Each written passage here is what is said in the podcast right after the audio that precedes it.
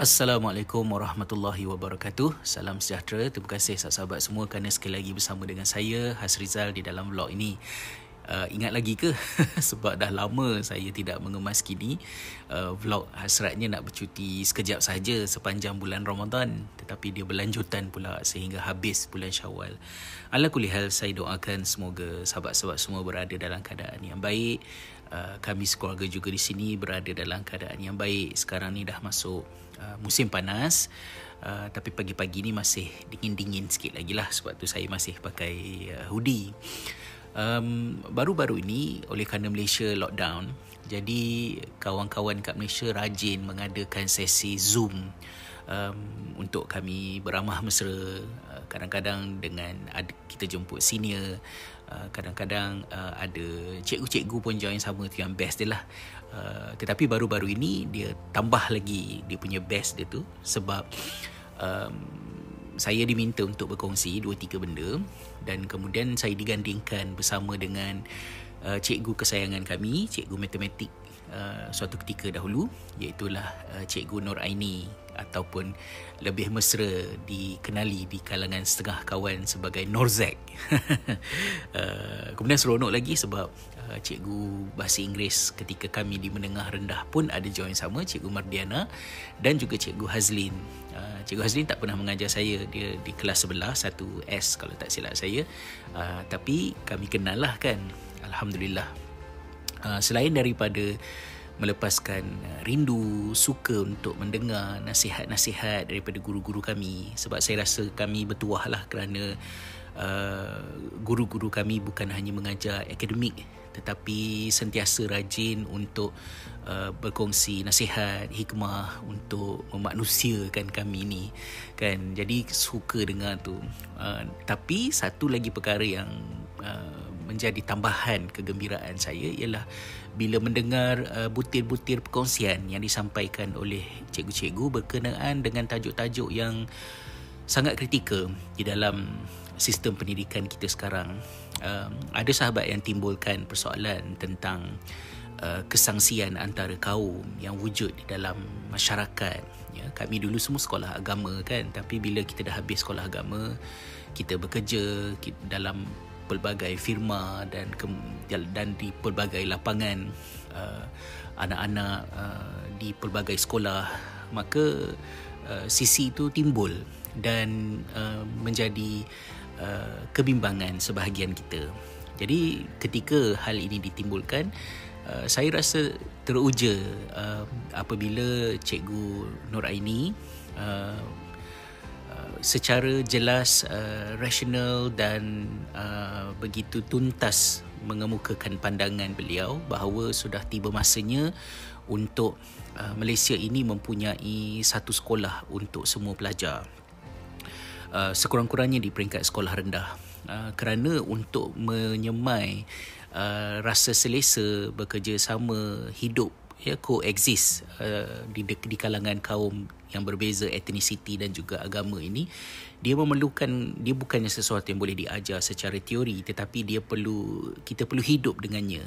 Uh, terutamanya di peringkat uh, social construction itu berlaku di kalangan uh, manusia iaitu di peringkat mereka di umur uh, kanak-kanak ya. Sebab budak-budak ni mereka tidak bias mereka akan berkawan Uh, tapi kalau kecil-kecil lagi dah uh, tak biasa bergaul uh, sangsi dengan uh, bangsa lain, kaum lain. Benda tu kalau kemudian dah dewasa nanti uh, kita uh, dapat satu kesedaran sekalipun uh, sukar untuk benda tu di diperbetulkan. Uh, ya dan kemudian uh, cikgu Mardiana juga berkongsikan bahawa walaupun beliau mengajar di sekolah agama yang berasrama di sekolah Izzuddin uh, kemudian di sekolah uh, Raja Perempuan Takyah tetapi uh, Cikgu Madiana sendiri tidak menghantar anaknya ke sekolah berasrama tetapi menghantar anaknya ke sekolah harian biasa di di di sekitar Ipoh. Salah satu daripada faktornya adalah untuk menyemai kita katakan kebolehan untuk uh, hidup ya secara organik dengan realiti di tanah air kita yang berbilang kaum, berbilang agama dan mengukuhkan kematangan uh, regulasi sosial mereka. Dan itu satu perkara yang sangat sangat menarik. Uh, Cikgu Hazlin juga ada kongsikan uh, bagaimana beliau sendiri sebagai uh, pelajar daripada sekolah uh, konvent yang memang uh, sentiasa pergi ke gereja dan mengikuti ritual-ritual yang uh, ada di sekolah berkenaan pada zaman beliau. Tetapi itu tidaklah uh, menjadikan uh, akidahnya rosak ke ataupun beliau bertukar uh, jati diri dan lain-lain. Uh, kerana uh, kalau akidah itu betul uh, disemai dan dimas di, di ditanam di dalam diri anak-anak kita sebagai satu iman, sebagai satu kepercayaan dan bukannya sebagai factual knowledge ataupun fakta untuk ditaksir dalam peperiksaan, maka insya-Allah tak ada apa-apa. Jadi uh, sesi berkenaan sangat-sangat uh, menarik perhatian dan menggembirakan uh, kami lah ya uh, mengikutinya. Saya doakan semoga cikgu-cikgu kami semua berada dalam keadaan uh, sihat walafiat uh, boleh berkebun selepas bersara especially cikgu Mandiana baru je bersara uh, awal bulan Jun ini. Dan mudah-mudahan uh, Allah membalas segala jasa guru-guru kami uh, mendidik kami dahulu uh, walaupun mereka mengajar kami hanya beberapa tahun tetapi sekali seseorang itu menjadi guru maka gurulah dia selama-lamanya kepada kita kan insyaallah. Dan hari ini juga adalah hari ulang tahun kalau arwah mak masih ada uh, maknanya hari ini umur mak 80 tahun. Mak dilahirkan pada tahun 1941 uh, hari ini. Uh, sebagai seorang guru juga kan mak juga adalah cikgu dan beliau adalah cikgu pertama saya dan adik-beradik semua. Kerana uh, kami belajar membaca menulis uh, daripada daripada arwah mak.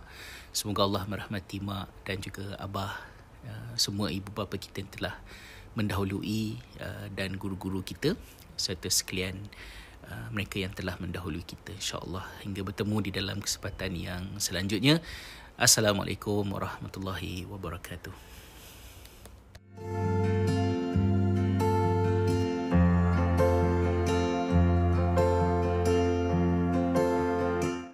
rasa sudah tiba masanya Malaysia ini kita hanya ada satu sistem sekolah. Tak ada sistem sekolah. Mungkin nama tu tu. Sekuat semua anak Malaysia satu sekolah. Sekolah Malaysia. At least di peringkat sekolah rendah dulu. Ya darjah satu sampai darjah enam. Ini memerlukan kepada satu ya kemahuan yang besar. Tu yang nampak tadi kalau ada padan tak ada masalah sebab anak-anak kita lihat boleh bercampur dan sebagainya. Tak ada tak ada prasangka tak ada prejudice. Sekolah satu Malaysia. India Cina Melayu apa sahaja bahasa bangsa kaya miskin satu sekolah. Okey maybe pagi sampai pukul 12 pukul 1 belajarlah. Belajar apa-apa curriculum and then tengah hari lepas rehat lepas makan yang Islam ni kita solat dan sebagainya maka kita ikutlah kaum. Etnik ini ada moralnya ada bahasa Cina Mandarin ada tafiz ada agama. Itu belah petang sebab sekarang rata-rata orang dah menerima anak-anak balik sekolah pukul 4 pukul 5 petang. Kan? Jadi maknanya itu boleh diolah jadi that is very important ya. Maknanya bila kita letakkan uh, kanak-kanak yang kecil ini mereka bergaul ya.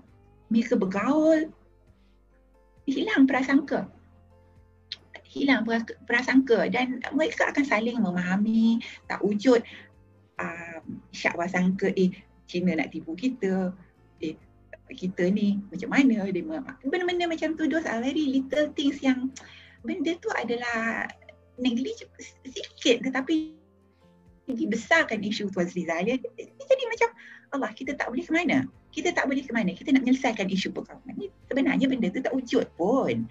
It's just benda-benda yang kita rasa these are all the benda-benda yang boleh diatasi jika betul-betul ada tindak ya.